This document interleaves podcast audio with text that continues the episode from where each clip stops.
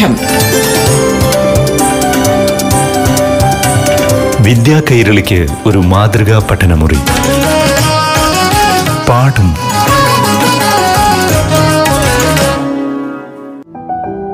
നമസ്കാരം പ്രിയ കൂട്ടുകാരെ, ഏവർക്കും പാഠം ക്ലാസ്സിലേക്ക് സ്വാഗതം.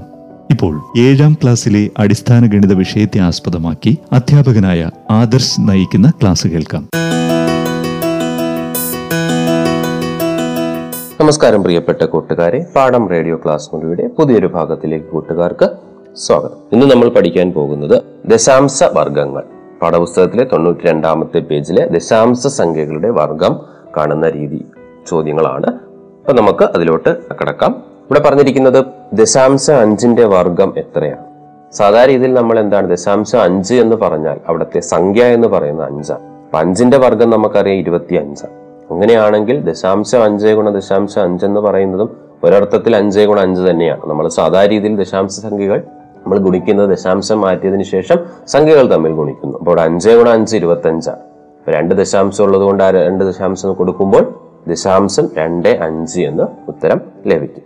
അല്ലെങ്കിൽ അതിനെ മറ്റൊരു രീതിയിൽ പറയാം, ദശാംശം അഞ്ച് എന്ന് പറയുന്നത് അഞ്ചേ ഭാഗം പത്താണ്. അതായത് പത്ത്, നൂറ്, ആയിരം എന്നുള്ള സംഖ്യകൾ കൊണ്ട് ഗുണിക്കുന്നതിന് പകരം നമ്മൾ എന്ത് ചെയ്യുക, അത്രയും എത്ര പൂജ്യങ്ങളുണ്ടോ അത്രയും ദശാംശ സ്ഥാനം നമ്മൾ മുകളിൽ കൊടുത്താൽ മതി എന്നുള്ളത് നമ്മൾ പഠിച്ചിട്ടുണ്ട്, അംശവും ഛേദവും തമ്മിലുള്ള ബന്ധത്തിൽ. അങ്ങനെയാണെങ്കിൽ പോയിന്റ് അഞ്ച് അല്ലെങ്കിൽ ദശാംശ അഞ്ച് എന്ന് പറയുന്ന ഒരു ദശാംശ സ്ഥാനം എന്ന് വെച്ചാൽ ഒരു പൂജ്യമുള്ള സംഖ്യ കൊണ്ട് ഭാഗിക്കുന്നു. അപ്പൊ അത് പത്താണ്. അപ്പൊ അഞ്ചേ ഭാഗം പത്ത് എന്ന് എഴുതും. അഞ്ചേ ഭാഗം പത്ത് എന്ന് പറയുന്നത് ഒരു ഭിന്നസംഖ്യയ്ക്ക് ഭിന്നസംഖ്യയുടെ വർഗം കാണാൻ നമുക്കറിയാം എന്താണ് ഇരുപത്തഞ്ച്. അഞ്ചിന്റെ വർഗം ഇരുപത്തഞ്ചാണ്, പത്തിന്റെ വർഗം നൂറാണ്. അപ്പൊ ഇരുപത്തഞ്ചേ ഭാഗം നൂറ്. അപ്പൊ എന്ത് ചെയ്യും, ഇരുപത്തഞ്ചിനെ നൂറ് കൊണ്ട് ഭാഗിക്കും. നൂറ് കൊണ്ട് ഭാഗിക്കാൻ വേണ്ടി നമ്മൾ എന്ത് ചെയ്താൽ മതി, രണ്ട് പൂജ്യങ്ങൾ കൊടുക്കുക. അപ്പം അർത്ഥത്തിൽ എന്ത് തന്നെ വരും, ദശാംശം രണ്ടേ അഞ്ച് എന്ന് നമുക്ക് വരും. ആ രീതിയിൽ കാണുകയാണെങ്കിൽ നമുക്ക് എത്ര വലിയ ചോദ്യങ്ങളും ദശാംശം പൂജ്യം അഞ്ച് അത് നമുക്ക് നോക്കുമ്പോൾ എന്തായിരിക്കും ചെയ്യേണ്ടത്, അഞ്ചിനെ നൂറ് കൊണ്ട് ഹരിച്ചിരിക്കുകയായിരിക്കും. അപ്പൊ അഞ്ചിനെ നൂറ് കൊണ്ട് ഹരിക്കുന്നതിന്റെ ദശാംശം സംഖ്യ ആയിട്ട് എടുത്തു കഴിഞ്ഞാൽ അല്ലെങ്കിൽ ഭിന്നസംഖ്യ ആയിട്ട് എടുത്തു കഴിഞ്ഞാൽ അതിന്റെ വർഗം കാണുമ്പോൾ ഇരുപത്തഞ്ചേ ഭാഗം രണ്ട് പൂജ്യമുള്ള സംഖ്യയുടെ വർഗം കാണുമ്പോൾ നാല് പൂജ്യം ആവും. അപ്പോൾ ഇവിടെ നാല് പൂജ്യം കൊടുക്കുകയാണെങ്കിൽ ദശാംശം പൂജ്യം പൂജ്യം രണ്ട് അഞ്ചെന്ന് ഉത്തരം ലഭിക്കും. ഇങ്ങനെ നമുക്ക് ചോദ്യങ്ങൾ ചെയ്യാൻ പറ്റും. അല്ലാതെ തന്നെ നമുക്ക് ഏത് രീതിയിലും ചെയ്യാം. ദശാംശത്തിനെ അല്ലെങ്കിൽ ഭിന്നസംഖ്യ ആക്കണം നിർബന്ധമില്ല. നമുക്ക് എന്ത് ചെയ്താലും മതി, അതിനെ സാധാ രീതിയിൽ നമ്മൾ ഗുണിക്കുക. എത്ര ദശാംശ സ്ഥാനമുണ്ടോ അതിന്റെ ഇരട്ടി ദശാംശ സ്ഥാനം ഗുണിച്ച ഗുണിച്ചു കിട്ടുന്ന ആൻസറിൽ വരും. അത്ര മാത്രം നോക്കിയാൽ. ഇവിടെ നമുക്ക് ചോദ്യം തന്നിരിക്കുന്നത് ഒന്നേ ദശാംശം രണ്ട് എന്ന് പറയുന്ന ചോദ്യം. ദശാംശം മാറ്റുകയാണെങ്കിൽ പന്ത്രണ്ട് തന്നെ. പന്ത്രണ്ടിന്റെ വർഗം പന്ത്രണ്ടിന്റെ വർഗം നമുക്കറിയാം നൂറ്റി നാൽപ്പത്തി നാല്. നൂറ്റി നാൽപ്പത്തി നാല് എന്ന് പറയുന്നതിന്റെ എത്ര ദശാംശ സ്ഥാനം കൊടുക്കണം, ഒന്നേ ദശാംശം രണ്ട് എന്ന് പറയുന്നതിന്റെ വർഗം ഒരു ദശാംശ സ്ഥാനമാണുള്ളത്. അതിന്റെ വർഗം കാണുമ്പോൾ അതിന്റെ ഇരട്ടിയാവും രണ്ട് ദശാംശ സ്ഥാനം. ഉത്തരം ഒന്നേ ദശാംശം നാല് നാല് എന്ന് കേൾക്കും. മറ്റൊരു ചോദ്യം പറഞ്ഞിരിക്കുന്നു, രണ്ടേ ദശാംശം അഞ്ച് എന്ന് പറയുന്നത് ഏതെങ്കിലും സംഖ്യയുടെ ദശാംശം അല്ലെങ്കിൽ ഏതെങ്കിലും സംഖ്യയുടെ വർഗമാണോ എന്നാണ് ചോദിച്ചിരിക്കുന്നത്. അപ്പൊ കണ്ടുപിടിക്കാൻ വേണ്ടി നമുക്ക് എളുപ്പവഴിയുണ്ട്. എന്ത് ചെയ്താൽ മതി, തന്നിരിക്കുന്ന സംഖ്യയിൽ നിന്ന് നമ്മൾ എന്ത് ചെയ്യുക, ആദ്യം നോക്കേണ്ടത് തന്നിരിക്കുന്ന സംഖ്യ എന്ന് പറയുന്ന ഏതെങ്കിലും സംഖ്യയുടെ വർഗമാണോ നോക്കാം. ദശാംശം മാറ്റിയിട്ട് ദശാംശം മാറ്റുമ്പോൾ നോക്കുമ്പോൾ ഇരുപത്തി അഞ്ച് അഞ്ചിന്റെ വർഗം. പക്ഷേ ഒരു കാര്യം കൂടെ ഉണ്ട്, എന്തും കൂടെ നോക്കാം. ദശാംശ സ്ഥാനം എന്ന് പറയുന്നത് വർഗം കണ്ടു കഴിഞ്ഞാൽ അതെത്തുന്ന സംഖ്യകളിലെ ദശാംശം എന്ന് പറയുന്നത് ഇരട്ട സ്ഥാനങ്ങളായി. എന്ന് വെച്ചാൽ ദശാംശം കഴിഞ്ഞുള്ള സംഖ്യ എന്ന് പറയുന്നത് രണ്ട്, നാല്, ആറ്, എട്ട് എന്നുള്ള സംഖ്യകൾ മാത്രമേ നമുക്ക് വരൂ. അങ്ങനെയാണെങ്കിൽ രണ്ടേ ദശാംശം അഞ്ചെന്ന് പറയുന്നത് നമുക്ക് ഒരിക്കലും എന്താവില്ല, ഒരു ഏത് ഒരു സംഖ്യയുടെയും വർഗം ആവില്ല. ഇതിനടുത്ത സംഖ്യ നോക്കുകയാണെങ്കിൽ ദശാംശം രണ്ടേ അഞ്ച്. അത് നമുക്ക് വേണമെങ്കിൽ പറയാം, കാര്യം ഇരുപത്തഞ്ച് എന്ന് പറയുന്ന അഞ്ചിന്റെ വർഗമാണ്. ദശാംശം രണ്ടേ അഞ്ച് എന്ന് പറയുന്നത് ദശാംശം കഴിഞ്ഞാൽ രണ്ട് സ്ഥാനം, രണ്ടെന്ന് പറയുന്ന ഇരട്ട സംഖ്യകൾ. അപ്പൊ അതുകൊണ്ട് ദശാംശം രണ്ടേ അഞ്ചെന്ന് പറയുന്നത് നമുക്ക് പറയാം എന്താണ് വർഗമാണെന്ന്. തുടർന്നുള്ള സംഖ്യകളും അതുപോലെ തന്നെ നമുക്ക് എന്ത് ചെയ്യാം, ചെയ്ത് നോക്കാവുന്നതാണ്. അടുത്ത പറയാനുള്ള എന്തായിരുന്നു, വർഗ ഗുണനം എന്ന് പറയുന്ന ഭാഗമാണ്. അതായത് രണ്ട് വർഗമുള്ള സംഖ്യകളെ നമ്മൾ എന്ത് ചെയ്യുന്നു, ഗുണിക്കുന്നു. ഇവിടെ പറഞ്ഞിരിക്കുന്നു അഞ്ചിന്റെ വർഗം ഇൻറ്റു നാലിന്റെ വർഗം എത്രയാണ്. സാധാരണ രീതിയിൽ അഞ്ചിന്റെ വർഗം ഇരുപത്തഞ്ചാണ്, നാലിന്റെ വർഗം പതിനാറാണ്. ഇരുപത്തഞ്ചിനെ പതിനാറ് കൊണ്ട് ഗുണിച്ചാൽ കിട്ടുന്നത് നാനൂറ് എന്നാണ് കിട്ടുന്നത്. ഇനി അതിനൊരു എളുപ്പ വഴി ഇവിടെ ഞാൻ പറഞ്ഞിരിക്കുന്നു. അഞ്ചിന്റെ വർഗം എന്ന് പറയുന്നത് എന്താണ്, അഞ്ചേ ഗുണം അഞ്ചാണ്. നാലിന്റെ വർഗം നാലേ ഗുണം നാല്. ആ അഞ്ചും നാലും കൂടെ ഒരു സെറ്റാക്കി വീണ്ടും ഒരു അഞ്ചും നാലും കൂടെ അടുത്ത സെറ്റാക്കി. അപ്പൊ അഞ്ചേ ഗുണം അഞ്ച് അഞ്ചേ ഗുണം നാലെന്ന് പറയുന്നത് ഇരുപതാണ്. അടുത്ത അഞ്ചേ ഗുണം നാലെന്ന് പറയുന്നത് ഇരുപതാണ്. എന്ന് വെച്ചാൽ ഇരുപതേ ഗുണം ഇരുപത്. ഇരുപതേ ഗുണം ഇരുപത് കാണാൻ വേണ്ടി സംഖ്യകൾ മാത്രം ഗുണിച്ചിട്ട് പൂജ്യങ്ങൾ ഇട്ട് കൊടുക്കുക. രണ്ടേ ഗുണം രണ്ട് നാല്. രണ്ട് പൂജ്യം ഉള്ളത് കൊണ്ട് അതങ്ങനെ കൊടുക്കുമ്പോൾ നാനൂറ് എന്ന് കിട്ടും. അതായത് ഒരർത്ഥത്തിൽ പറഞ്ഞാൽ ഇങ്ങനെ ചെയ്താൽ മതി. രണ്ട് വർഗ്ഗങ്ങൾ ഉണ്ടെങ്കിൽ രണ്ടിനെയും പ്രത്യേകം പ്രത്യേകം വർഗം കാണേണ്ടതില്ല. പിന്നെ എന്ത് ചെയ്യുക? അഞ്ചിന്റെ വർഗം ഗുണം നാലിന്റെ വർഗം കാണാൻ പറഞ്ഞാൽ എന്ത് ചെയ്യുക? അഞ്ചും നാല് സംഖ്യകൾ തമ്മിൽ ഗുണിച്ചിട്ട് ഒറ്റ എന്ത് ചെയ്താൽ മതി? വർഗം കൊടുത്താൽ മതി. അപ്പൊ അഞ്ചും നാലും കൂടെ ഗുണിക്കുമ്പം ഇരുപത് കിട്ടും. ഇരുപതിന്റെ വർഗം എന്ന് പറയുന്നത് നാനൂറ് എന്ന് കിട്ടും. അതേപോലെ എല്ലാ ചോദ്യങ്ങളും നമുക്ക് ഇതേപോലെ ചെയ്യാൻ പറ്റും. അഞ്ച് അഞ്ചിന്റെ വർഗം ഗുണം എട്ടിന്റെ വർഗം. അഞ്ചിന്റെ വർഗം കാണാൻ വേണ്ടി നമ്മളിപ്പോൾ ചെയ്ത പോലെ കണ്ടുപിടിച്ചാൽ മതി. അഞ്ച് എട്ടൂടെ ഗുണിക്കുക. അഞ്ച് ഗുണം എട്ടെന്ന് പറയുന്നത് നാൽപ്പതാണ്. നാൽപ്പതിന്റെ വർഗം പൊതുവായിട്ടുള്ള തത്വം ഇങ്ങനെ പറയാം: രണ്ട് സംഖ്യകളുടെ വർഗം വർഗം ഗുണനഫലവും ഈ സംഖ്യകളുടെ ഗുണനഫലത്തിന്റെ വർഗവും തുല്യമാണ്. അതായത് രണ്ട് സംഖ്യകളെ എക്സ് എന്നും വൈ എന്നും എടുത്താൽ എക്സ് സ്ക്വയർ വൈ സ്ക്വയർ സമം എന്ത് പറയാം? നമുക്ക് X Y the whole square എന്ന് പറയാം. അതായത് എക്സും രണ്ട് സംഖ്യകൾ പ്രത്യേകം പ്രത്യേകം വർഗം കാണുന്നതിന് പകരം ഒരുമിച്ച് സംഖ്യയിൽ ഗുണിച്ചതിന് ശേഷം ഒറ്റ രീതിയിൽ എന്ത് ചെയ്താൽ മതി? വർഗം കണ്ടാൽ മതി. ഈ രീതിയിൽ നമുക്ക് എന്ത് എല്ലാ ചോദ്യങ്ങളും ചെയ്യാനായിട്ട് പറ്റുന്നതാണ്. അടുത്ത പറയാനുള്ളത് വർഗ ഘടകം എന്ന് പറയുന്ന ഘടകക്രിയ നമുക്ക് അറിയാവുന്നതാണ്. അഭാജ്യ സംഖ്യകളുടെ ഗുണനഫലമായിട്ട് എഴുതുക. നമ്മൾ അഞ്ചാം ക്ലാസ്സിലോ ആറാം ക്ലാസ്സിലൊക്കെ നമ്മൾ പഠിച്ചിട്ടുള്ളതാണ്. അങ്ങനെയാണെങ്കിൽ ഞാനിവിടെ മുപ്പത് എന്ന് പറയുന്ന സംഖ്യയെ ഘടകക്രിയ ആക്കുമ്പോൾ, മുപ്പതിനെ ആദ്യം രണ്ട് കൊണ്ട് ഘടകക്രിയ ചെയ്യുമ്പോൾ നമുക്ക് എന്ത് കിട്ടും? പതിനഞ്ച് കിട്ടും. പതിനഞ്ചിന് വീണ്ടും മൂന്ന് കൊണ്ട് ചെയ്യുമ്പോൾ നമുക്ക് അഞ്ച് കിട്ടും. അഞ്ചിനെ വീണ്ടും നമ്മൾ അഞ്ച് കൊണ്ട് ചെയ്യുന്നു. എന്നിട്ട് എന്ത് ചെയ്യുന്നു? അതിനെ എടുത്തെഴുതുമ്പോൾ മുപ്പതേ സമം രണ്ടേ ഗുണം മൂന്നേ ഗുണം അഞ്ച് എന്ന് എഴുതും. അങ്ങനെയാണെങ്കിൽ മറ്റൊരു ചോദ്യം ചോദിക്കുന്നു, തൊള്ളായിരം എന്നെ എങ്ങനെ ഘടകക്രിയ ചെയ്യാം? ഈ രീതിയിൽ ചെയ്യുകയാണെങ്കിൽ നമ്മൾ സാധാരണ രീതിയിൽ എങ്ങനെ ചെയ്യൂ? തൊള്ളായിരത്തിനെ മൂന്ന് കൊണ്ട് ആദ്യം ചെയ്യുന്നു. എന്ത് കിട്ടും?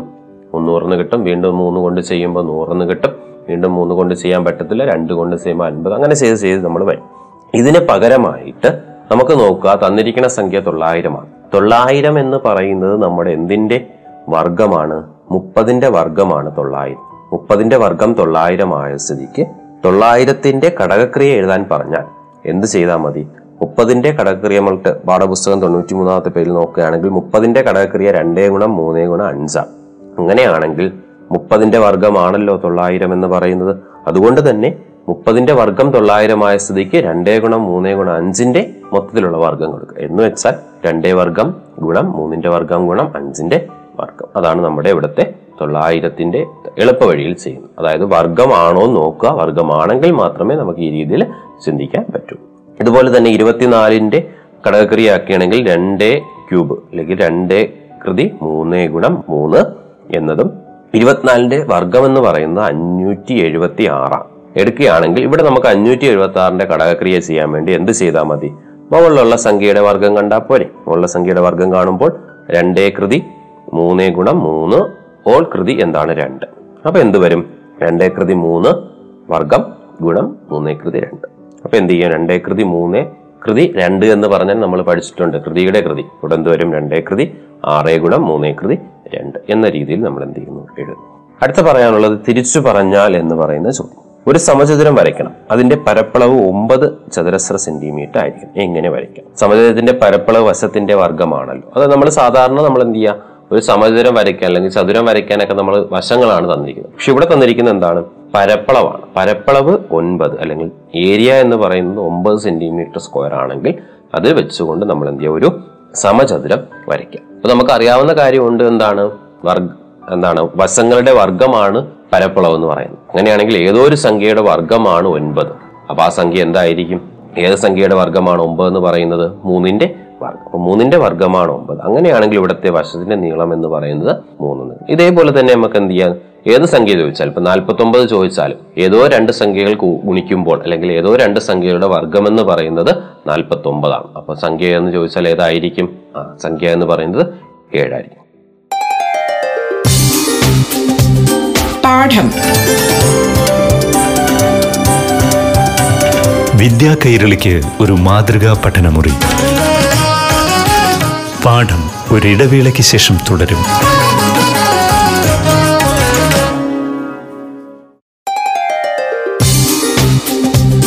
പാഠം വിദ്യാ കൈരളിക്ക് ഒരു മാതൃകാ പഠനമുറി. പാഠം തുടരുന്നു. പതിമൂന്നിന്റെ വർഗം എന്ന് പറയുന്നത് നൂറ്റി അറുപത്തി ഒമ്പത് ആണെങ്കിൽ നൂറ്റി അറുപത്തി ഒമ്പതിന്റെ വർഗമൂലം എന്ന് പറയുന്നത് പതിമൂന്നാണ്. പാഠപുസ്തകത്തിൽ നോക്കുകയാണെങ്കിൽ അതിനൊരു നമ്മൾ ചിഹ്നം കൊണ്ടാണ്, നമ്മൾ കാൽക്കുലേറ്ററിലൊക്കെ ആ ഒരു ചിഹ്നമുണ്ട്, റൂട്ട് എന്ന് നമ്മൾ സാധാരണ രീതിയിൽ പറയും. അപ്പോൾ ഒരു സംഖ്യയുടെ റൂട്ട് എടുക്കുക എന്ന് വെച്ചാൽ എന്താണ് ഉദ്ദേശിക്കുന്നത്? വർഗ്ഗമൂലം എടുക്കുക എന്ന് തന്നെയാണ്. അപ്പൊ ഏതൊരു സംഖ്യയുടെ, ഇപ്പൊ അഞ്ചിന്റെ വർഗ്ഗം എന്ന് പറയുന്നത് ഇരുപത്തഞ്ചാണെങ്കിൽ ഇരുപത്തഞ്ചിന്റെ വർഗ്ഗമൂലം എന്ന് പറയുന്നത് അഞ്ചാണ്. അതായത് അഞ്ചിന്റെ സ്ക്വയർ ഇരുപത്തഞ്ചാണെങ്കിൽ ഇരുപത്തഞ്ചിന്റെ സ്ക്വയർ റൂട്ട് എന്ന് പറയുന്നത് അഞ്ചാണ്. അപ്പൊ ആ രീതിയിൽ തിരിച്ചും മറിച്ചും നമുക്ക് എന്ത് ചെയ്യാം, പറയാനായിട്ട് പറ്റും. അതവിടെ നമുക്ക് പൊതുവായിട്ടൊരു കാര്യം പറഞ്ഞിട്ടുണ്ട്. എക്സ് കോമ വൈ എന്ന രണ്ട് സംഖ്യകളിൽ എക്സ് സ്ക്വയർ സമം വൈ, എക്സിന്റെ വർഗം വൈ ആണെങ്കിൽ root Y equal to X എടുക്കാം. അപ്പൊ എക്സിന്റെ സ്ക്വയർ അല്ലെങ്കിൽ വർഗം എന്ന് പറയുന്ന വൈ ആണെങ്കിൽ വൈയുടെ സ്ക്വയർ റൂട്ട് എന്ന് പറയുന്നത് എന്തായിരിക്കും? എക്സ് ആയിരിക്കും. അങ്ങനെയാണെങ്കിൽ താഴെ ക്വസ്റ്റ്യൻസ് കൊടുത്തിട്ടുണ്ട്. നൂറെന്ന് പറയുന്നതിന്റെ വർഗ്ഗമൂലം കണ്ടെത്തുക. അപ്പൊ നൂറെന്ന് പറയുന്ന ഏത് സംഖ്യയുടെ വർഗ്ഗമാണ് നോക്കാം? പത്തിന്റെ വർഗ്ഗമാണ്. അപ്പൊ അതിനനുസരിച്ച് എന്ത് ചെയ്യാം, ചെയ്യാം. അതുപോലെ തന്നെ ഭിന്നസംഖ്യ ഉണ്ട്, അതുപോലെ തന്നെ ദശാംശസംഖ്യ ഉണ്ട്. എല്ലാ സംഖ്യകളും നമുക്ക് എന്ത് ചെയ്യാൻ ചെയ്യാനായിട്ട് പറ്റും. അടുത്ത തൊണ്ണൂറ്റി അഞ്ചാമത്തെ പേജിൽ പറഞ്ഞിരിക്കുന്ന വർഗ്ഗമൂല ഘടകം, അതായത് വർഗ്ഗമൂലമുള്ള സംഖ്യകളുടെ അല്ലെങ്കിൽ വർഗ്ഗമൂലത്തിന്റെ ഘടകം കണ്ടെത്തുക. ആയിരത്തി ഇരുന്നൂറ്റി ഇരുപത്തി അഞ്ചിന്റെ വർഗ്ഗമൂലം എങ്ങനെ കണ്ടുപിടിക്കും? അപ്പൊ നമ്മൾ സാധാരണ രീതിയിൽ ചെയ്താൽ വർഗ്ഗങ്ങളുടെ ഗുണനഫലവും വർഗമായതിനാൽ ആയിരത്തി ഇരുന്നൂറ്റി ഇരുപത്തി അഞ്ചിനെ വർഗ്ഗങ്ങളുടെ ഗുണനമായി എഴുതിയാൽ മതി. അതായത് ആയിരത്തി ഇരുന്നൂറ്റി ഇരുപത്തി അഞ്ചിനെ അഭാജ്യ ഘടകങ്ങളാക്കി എഴുതാം. അപ്പൊ നമ്മൾ സാധാരണ രീതിയിൽ എന്ത് ചെയ്യുക, ആയിരത്തി ഇരുന്നൂറ്റി ഇരുപത്തി അഞ്ചിനെ ഘടകക്രിയ ചെയ്യുമ്പോൾ ചെയ്തു വരുമ്പോൾ ഉത്തരം കൊടുത്തിട്ടുണ്ട് അഞ്ചിന്റെ വർഗ്ഗം ഗുണം ഏഴിന്റെ വർഗ്ഗം. അങ്ങനെയാണ് ഈ പറഞ്ഞിരിക്കുന്നത് വർഗ്ഗങ്ങളുടെ ഗുണനഫലം ഗുണനഫലത്തിന്റെ വർഗ്ഗമായതിനാൽ അഞ്ചേ കൃതി രണ്ട് ഗുണം ഏഴേ കൃതി രണ്ട് സമം അഞ്ചേ ഗുണം ഏഴേ കൃതി രണ്ട് സമം മുപ്പത്തഞ്ചിന്റെ വർഗ്ഗം. അപ്പോൾ ആയിരത്തി ഇരുന്നൂറ്റി ഇരുപത്തി അഞ്ച് എന്ന് പറയുന്നത് മുപ്പത്തഞ്ചിന്റെ വർഗ്ഗമായതിനാൽ ആയിരത്തി ഇരുന്നൂറ്റി ഇരുപത്തി അഞ്ചിന്റെ വർഗ്ഗമൂലം എന്ന് പറയുന്നത് മുപ്പത്തഞ്ച് ആയിരിക്കും. ഇതേപോലെ നമുക്ക് എന്ത് ചെയ്യാ, മൂവായിരത്തി തൊള്ളായിരത്തി അറുപത്തി ഒമ്പതിന്റെ വർഗ്ഗമൂലം കണ്ടെത്താനായിട്ട് ഇതേപോലെ തന്നെ ചെയ്യുകയാണെങ്കിൽ ആ മൂവായിരത്തി തൊള്ളായിരത്തി അറുപത്തി ഒമ്പതിന് മൂന്നിന്റെ വർഗ്ഗം ഗുണം മൂന്നിന്റെ വർഗ്ഗം ഗുണം ഏഴിന്റെ വർഗ്ഗം സമം മൂന്നേ ഗുണം മൂന്നേ ഗുണം ഏഴിന്റെ മൊത്തത്തിലുള്ള വർഗ്ഗം. അതായത് മൂന്നേ ഗുണം മൂന്നേ ഗുണം ഏഴ് എന്ന് പറയുന്നത് അറുപത്തി മൂന്നാണ്. ആ രീതിയിൽ എഴുതുമ്പോൾ വർഗ്ഗമൂലം ഏതിന്റെ, മൂവായിരത്തി തൊള്ളായിരത്തി അറുപത്തി ഒമ്പതിന്റെ വർഗ്ഗമൂലം എന്ന് പറയുന്നത് അറുപത്തി മൂന്ന്. അതിനുശേഷം നമുക്ക് എന്താണ്, ഓരോ ചോദ്യങ്ങളും അവിടെ കൊടുത്തിട്ടുണ്ട്. ചെയ്തു നോക്കാം എന്ന് പറയുന്നൊരു ചോദ്യം. അതിൽ പറഞ്ഞിരിക്കുന്നത് സമചതുരാകൃതിയായ ഒരു സ്ഥലത്തിന് ആയിരത്തി ഇരുപത്തിനാല് ചതുരശ്ര മീറ്റർ പരപ്പളവുണ്ട്. ഇതിന്റെ ഒരു വശം കണ്ടെത്താനാണ് പറഞ്ഞത്. അപ്പൊ നമുക്കറിയാം സമചതുരാകൃതിയിലുള്ള രൂപത്തിന്റെ പരപ്പളവെന്ന് പറയുന്ന വശം ഗുണം വശം, അതായത് വശത്തിന്റെ വർഗ്ഗമാണ്. വശത്തിന്റെ വർഗ്ഗം എന്ന് പറയുന്നത് ആയിരത്തി ഇരുപത്തിനാലാണെങ്കിൽ വശം കണ്ടെത്താനായിട്ട് നമ്മൾ എന്ത് കണ്ടെത്തിയാൽ മതി, ആയിരത്തി ഇരുപത്തിനാലിന്റെ വർഗ്ഗമൂലം കണ്ടെത്തിയാൽ മതി. അപ്പോൾ കണ്ടെത്തുമ്പോൾ നമുക്കൊരു ഉത്തരം കിട്ടും. അതേതാണെന്ന് വെച്ചാൽ എഴുതി അവിടെ എന്ത് ചെയ്യാം, വയ്ക്കാം. ഇതിന് അടുത്ത ചോദ്യം പറഞ്ഞിരിക്കുന്നു, ഒരു പന്തലിൽ അറുന്നൂറ്റി ഇരുപത്തി അഞ്ച് കസേരകൾ വരിയായും നിരയായും ഇട്ടിരിക്കുന്നു. വരികളുടെയും നിരകളുടെയും എണ്ണം തുല്യമാണ്. ഇതിൽ ഒരു വരിയിൽ നിന്ന് ഒരു നിരയിൽ നിന്നും മുഴുവൻ കസേരകളും മാറ്റിയാൽ എത്ര കസേരകളാണ് മാറ്റിയത്, ബാക്കി എത്ര കസേരകളുണ്ട്? ഈ വർഗ്ഗമൂലത്തിന്റെ തന്നെ അല്ലെങ്കിൽ വർഗ്ഗവും വർഗ്ഗമൂലം എന്ന് പറയുന്ന ഈ പാഠഭാഗത്തിന്റെ വ്യത്യസ്തമായിട്ടുള്ള ചോദ്യങ്ങൾ തന്നെയാണ് ഇവിടെ കൊടുത്തിരിക്കുന്നത്. അതായത് നമുക്കിവിടെ പറഞ്ഞിരിക്കുന്നു ആകെ അറുന്നൂറ്റി ഇരുപത്തി അഞ്ച് കസേരയുണ്ട്, വരിയും നിരയും തുല്യമാണ്. അപ്പം ആകെ അറുന്നൂറ്റി ഇരുപത്തി അഞ്ചാണെങ്കിൽ ഒരു വരി അല്ലെങ്കിൽ എത്ര വരിയുണ്ടെന്ന് നോക്കാൻ വേണ്ടി എന്ത് ചെയ്താൽ മതി, അറുന്നൂറ്റി ഇരുപത്തി അഞ്ചിനെ ഏതോ ഒരു സംഖ്യയുടെ വർഗ്ഗമാണ്. നമുക്ക് നോക്കുകയാണെങ്കിൽ നമുക്കിപ്പം ഇപ്പം നാല് കസേരയുണ്ട്. നാല് കസേരകൾ നമ്മൾ എന്ത് ചെയ്യും, ഒരേപോലെ ഇടുകയാണെങ്കിൽ വരിയായിട്ട് രണ്ടെണ്ണം നിരയായിട്ട് രണ്ടെണ്ണം അങ്ങനെയാണ് നമുക്ക് ഇടാൻ പറ്റുന്നത്. അപ്പം മൊത്തത്തിൽ എത്ര കസേര, നാല്. വരിയായിട്ട് മൂന്ന് കസേര നിരയായിട്ട് മൂന്ന് കസേര, മൊത്തം എത്ര കസേരയുണ്ടെന്ന് ചോദിച്ചു കഴിഞ്ഞാൽ എത്രയാണ് നമ്മൾ സാധാരണ ഗുണിക്കുന്നത്? ഓരോ മൊത്തം തുല്യമാണെങ്കിൽ നമ്മൾ എന്താ ചെയ്യുന്നത്, ഒരു വരിയും ഒരു നിരയും കൂടെ തമ്മിൽ ഗുണിക്കും. ഒരു വരിയിൽ മൂന്ന്, അടുത്ത വരിയിൽ അല്ലെങ്കിൽ നിരയിലും മൂന്ന്. അപ്പൊ മൂന്നേ ഗുണം മൂന്ന് ഒൻപത് കസേര. അപ്പൊ അങ്ങനെയാണെങ്കിൽ അവിടെ ഒരു വർഗ്ഗം എന്ന് പറയുന്ന കാര്യമാണ് വരുന്നത്. അപ്പൊ ഒമ്പത് എന്ന് പറയുന്ന മൂന്നിന്റെ വർഗ്ഗം. ഇനിയിപ്പോൾ നാലെണ്ണം ഇട്ട് കഴിഞ്ഞാൽ ഒരു വരിയിൽ നാല്, നിരയിലും നാല്, നാല് നാല് പതിനാറ്. അപ്പൊ നാലിന്റെ വർഗ്ഗമാണ് പതിനാറ്. അങ്ങനെയാണെങ്കിൽ ആ അറുന്നൂറ്റി ഇരുപത്തി അഞ്ച് എന്ന് പറയുന്ന ഇരുപത്തഞ്ചിന്റെ വർഗ്ഗം. അപ്പൊ ഇവിടെ ആകെ എത്ര വരിയും നിരയുണ്ടെന്ന് ചോദിച്ചു കഴിഞ്ഞാൽ എത്രയാണ്, ഇരുപത്തിയഞ്ച് എന്ന് കിട്ടും. അടുത്ത പറഞ്ഞിരിക്കുന്നു, ഇതിൽ നിന്ന് ഒരു വരിയിൽ നിന്നും ഒരു നിരയിൽ നിന്നും വരെയുള്ള ഒറ്റ സംഖ്യകളാണ് കൂട്ടിയത്. ഇതും രസകരമായിട്ടുള്ള ചോദ്യം തന്നെയാണ്. സാധാരണ രീതിയിൽ നമ്മൾ പറയുകയാണെങ്കിൽ ഇതിന്റെ വർഗ്ഗമായിട്ട് ബന്ധപ്പെട്ട് നമ്മൾ പറയുകയാണെങ്കിൽ നമുക്കറിയാം തുടർച്ചയായിട്ടുള്ള സംഖ്യകൾ നമ്മൾ ഒറ്റ സംഖ്യകൾ കൂട്ടിയാൽ, അതായത് നമ്മളിപ്പോൾ ചെറിയ സംഖ്യ ഒന്നേ അധികം മൂന്ന്, ഒന്നേ അധികം മൂന്ന് എന്ന് പറയുന്നത് നാലാണ്. നാലെന്ന് പറയുന്നത് രണ്ടിന്റെ വർഗ്ഗമാണ്. ഇനി ഒന്ന് കഴിഞ്ഞാൽ അടുത്ത ഒറ്റ സംഖ്യ എന്ന് പറയുന്നത് അഞ്ചാണ്. അപ്പോൾ ഒന്നേ അധികം മൂന്നേ അധികം അഞ്ച് എന്ന് പറയുന്നത്, ഒന്നേ അധികം മൂന്നെന്ന് പറയുന്നത് നാലാണ്. നാലിൻ്റെ കൂടെ അഞ്ച് കൂട്ടിയാൽ ഒൻപതാണ്. ഒൻപത് എന്ന് പറയുന്നത് മൂന്നിന്റെ വർഗ്ഗമാണ്. അടുത്തടുത്തുള്ള ഒറ്റ സംഖ്യകളുടെ തുക പറയുന്നത് എത്ര എണ്ണമാണോ എടുക്കുന്നത് ആ എണ്ണത്തിന്റെ വർഗ്ഗമാണ്. ഇപ്പോൾ നമ്മൾ ആദ്യം രണ്ടെണ്ണം എടുത്തപ്പോൾ രണ്ടിന്റെ വർഗ്ഗം, മൂന്നെണ്ണം എടുത്തപ്പോൾ മൂന്നിന്റെ വർഗ്ഗം, നാലെണ്ണം എടുക്കുമ്പോൾ നാലിന്റെ വർഗ്ഗം. അങ്ങനെയാണെങ്കിൽ ഇവിടെ പറഞ്ഞിരിക്കുന്ന തുടർച്ചയായിട്ടുള്ള എത്രയോ സംഖ്യ എടുത്തപ്പം എത്തി ഒരുന്നൂറ്റി എൺപത്തി നാല് വന്നു. അപ്പോൾ ഇവിടെ എത്ര സംഖ്യകളുണ്ടെന്ന് ചോദിച്ചു കഴിഞ്ഞാൽ അതിന്റെ എന്ത് കണ്ടാൽ മതി? സ്ക്വയർ റൂട്ട് അല്ലെങ്കിൽ വർഗ്ഗമൂലം കാണുക. അപ്പം അയ്യായിരത്തി ഒരുന്നൂറ്റി എൺപത്തി നാലിന്റെ വർഗ്ഗമൂലം നമ്മൾ നേരത്തെ ചെയ്തതുപോലെ കാണുമ്പോൾ നമുക്ക് ഉത്തരം എഴുപത്തിരണ്ട് എന്ന് കിട്ടും. അതായത് ഇവിടെ നമുക്ക് കിട്ടേണ്ട സംഖ്യയാണ് കിട്ടേണ്ടത്. അപ്പൊ എഴുപത്തിരണ്ട് എന്തുണ്ടെന്ന് പറഞ്ഞു? സംഖ്യകളുണ്ടെന്ന് പറഞ്ഞു. അങ്ങനെയാണെങ്കിൽ എഴുപത്തിരണ്ടാമത്തെ ഒറ്റ സംഖ്യ എന്ന് പറയുന്നത് നൂറ്റി നാൽപ്പത്തി മൂന്നാണ്. അത് നമ്മൾ സാധാരണ രീതിയിൽ കണ്ടുപിടിക്കുന്നതാണ്. ആ രീതിയിൽ കണ്ടുപിടിക്കുമ്പോൾ ഉത്തരം കിട്ടും. ഇതിനടുത്ത ചോദ്യം പറഞ്ഞിരിക്കുന്നത് നാലാമത്തെ ചോദ്യം, തുടർച്ചയായ രണ്ട് എണ്ണൽ സംഖ്യകളും അവയിൽ ആദ്യത്തതിന്റെ വർഗവും കൂട്ടിയപ്പോൾ അയ്യായിരത്തി മുന്നൂറ്റി ഇരുപത്തി ഒൻപത് കിട്ടി. സംഖ്യകൾ ഏതൊക്കെയാണ്? ഇവിടെ നമുക്ക് എടുക്കാൻ നമ്മൾ കഴിഞ്ഞ ഭാഗങ്ങളിൽ നമ്മൾ പഠിച്ചിട്ടുണ്ട്. തുടർച്ചയായ സംഖ്യകളെ നമുക്ക് അറിഞ്ഞുകൂടാ എങ്കിൽ നമ്മൾ രണ്ടാമത്തെ പാഠത്തിൽ അല്ലെങ്കിൽ എന്താണ് ആവർത്തന ഗുണനം എന്ന് പറയുന്ന പാഠത്തിലൊക്കെ നമ്മൾ എന്ത് ചെയ്തിട്ടുണ്ട്? പഠിച്ചിട്ടുണ്ട്.